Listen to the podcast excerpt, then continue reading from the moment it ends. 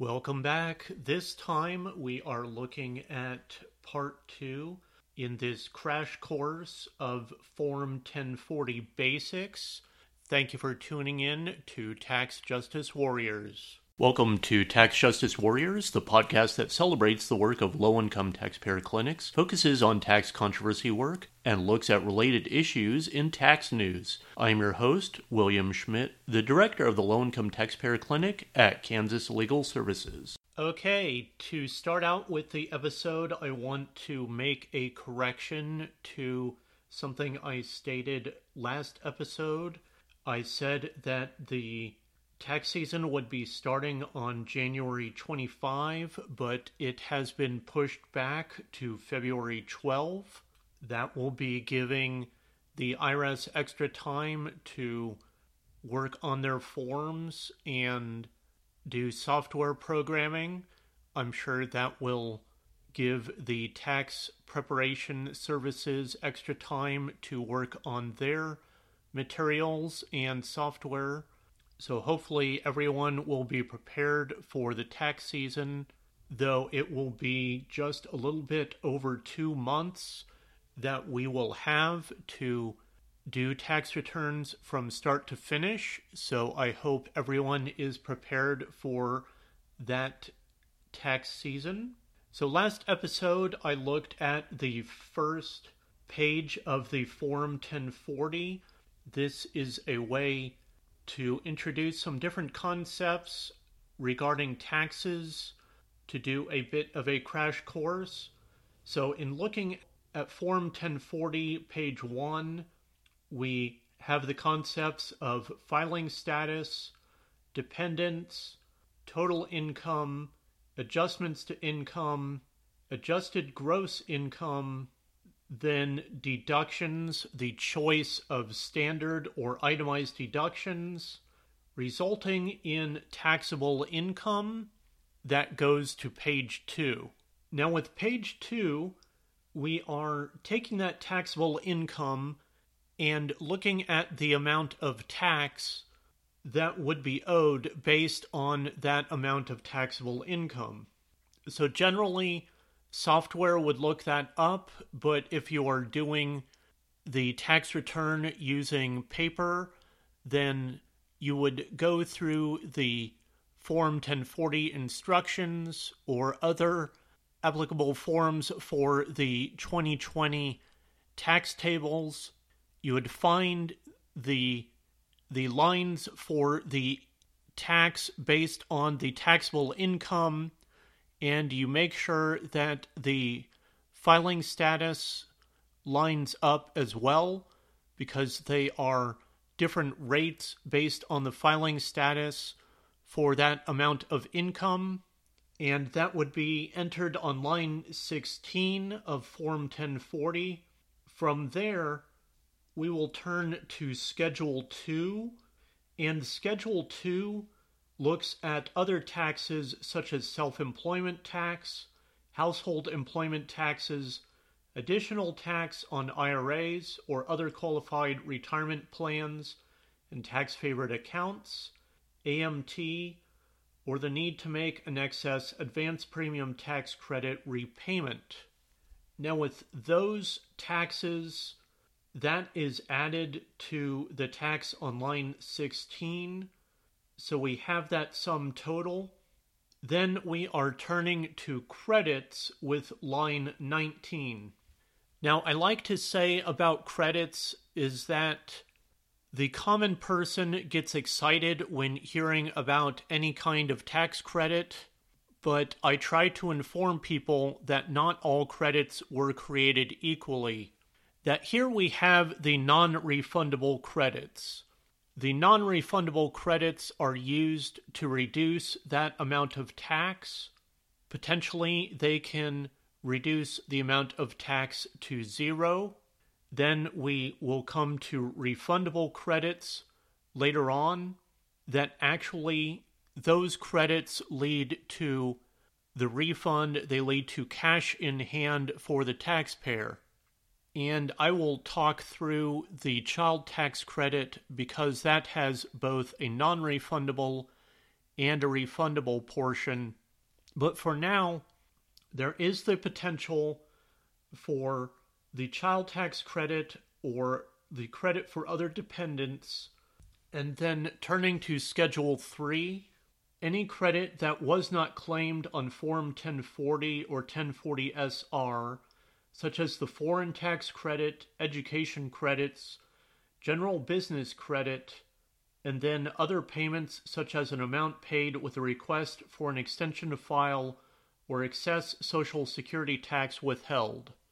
So part of the Schedule 3 credits are added to the child tax credit or credit for other dependents as non refundable credits that they are reducing the tax. So we are adding those lines for the non refundable credits. Those are subtracted from the tax and they could potentially reduce it to zero. Now we are turning on line 23 to other taxes, including self employment tax.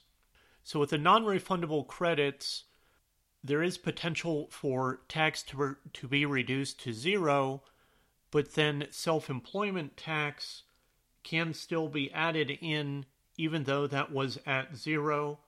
Those taxes are added up on line 24, and that is the taxpayer's total tax.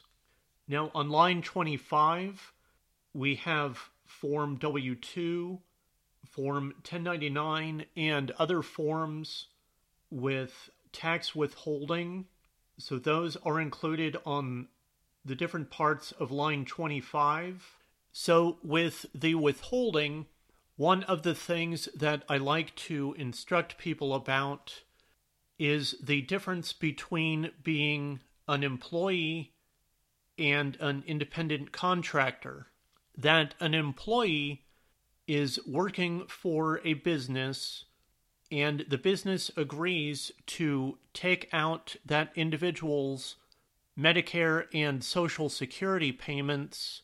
These are called employment taxes, but the employer not only takes out the individual's amount of the employment taxes, but they also match that amount of the taxes and make that payment to the government. What is different for an independent contractor or someone who is self employed is that there is an unspoken conversation that happens with the government where the individual is saying, I not only want to be my own employee, but I am also in the working in the role of my own boss. So I want to take on both roles.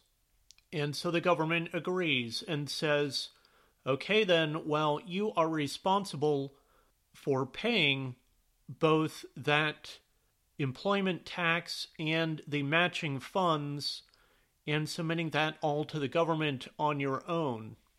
The problem is that self employed people do not realize that they are taking on this responsibility and so they often do not make those any of those payments and wind up owing at tax time because they have not done any of their withholding or making payments to the government during the year.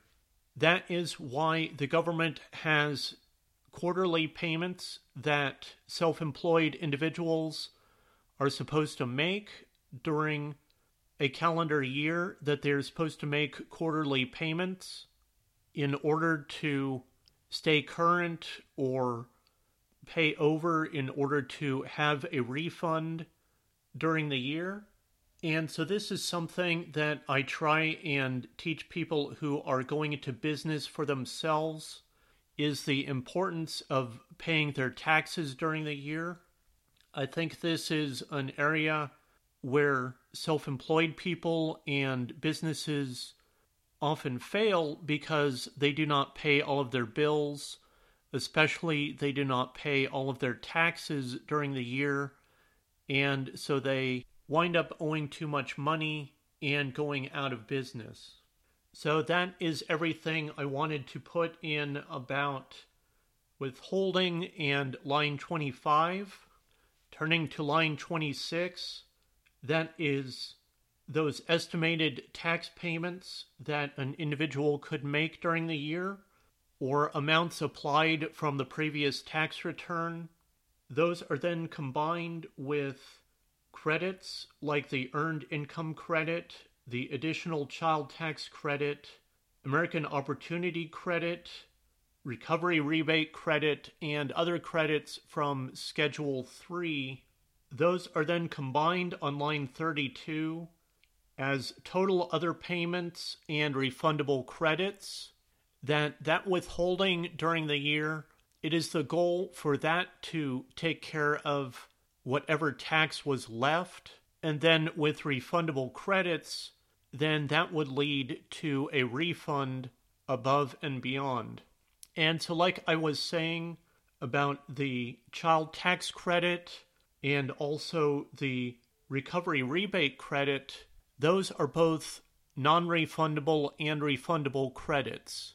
That if a person has one of those credits, first it will be non refundable, used to reduce tax on lines 19 and 20. And then what is left over from those can be refundable credits on lines 27 through 31, which can lead to a refund. So the refund is lines 34 through 36. There are spots for direct deposit where you can put in your routing and account numbers. Choose if the account is a checking or savings account. If, in fact, you do not have enough of the payments or credits, then there is an amount owed on lines 37 and 38 that you could factor in the estimated tax penalty on line 38. A person could pay in full or start looking into an installment agreement. And I want to take this point to mention again that if at this point the taxpayer sees that they're going to owe, I would urge the taxpayer or the preparer at this point that it is better to file the tax return than not. Some people are afraid on being on the IRS's radar if they would owe money, but I do not think that that is the issue that with all of the reporting to the government about payments, the IRS is going to know eventually who owes them money or not. But in fact, there are penalties for failure to pay and failure to file. The failure to file penalty is much worse. It will accrue faster.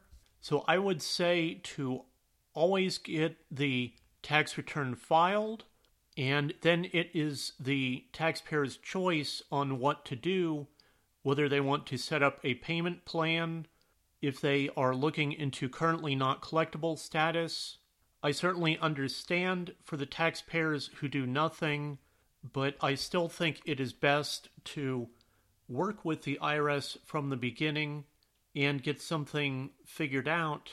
But even if a person owes thousands of dollars and is unable to pay the IRS, I believe it is best to get the tax return filed and reduce the penalties rather than do nothing at all. So, overall, that is my review of the Form 1040, the crash course on tax return basics, as we are starting a new tax season. I hope this helps you get prepared and think about different things with regard to the tax return and the tax season. Good luck to you on the tax season. Many happy returns and I hope it all works out for you, that it is not a stressful time, that you or your clients do not owe a large amount of money. But overall, I wish you the best of luck in getting everything filed and dealing with the questions or stresses of the tax season. Thank you for tuning in to Tax Justice Warriors. Thank you for listening to Tax Justice Warriors. We have a Patreon page if you'd like to support this podcast. Providing monetary support for this podcast helps with expenses like equipment or travel to tax conferences. Supporting this podcast through Patreon comes with rewards, so check out our Patreon page. Please rate or review this podcast because positive reviews help get more people to know this podcast exists. The views expressed on this podcast are not official opinions of the IRS, the Low Income Taxpayer Clinic program, or the employers of the people who spoke on this program. Your tax situation is unique, so do not take the statements on this program as tax or legal advice. Consult with your own tax professional to provide you with specific advice on your situation. Tune in next time on Tax Justice Warriors for another interesting tax discussion.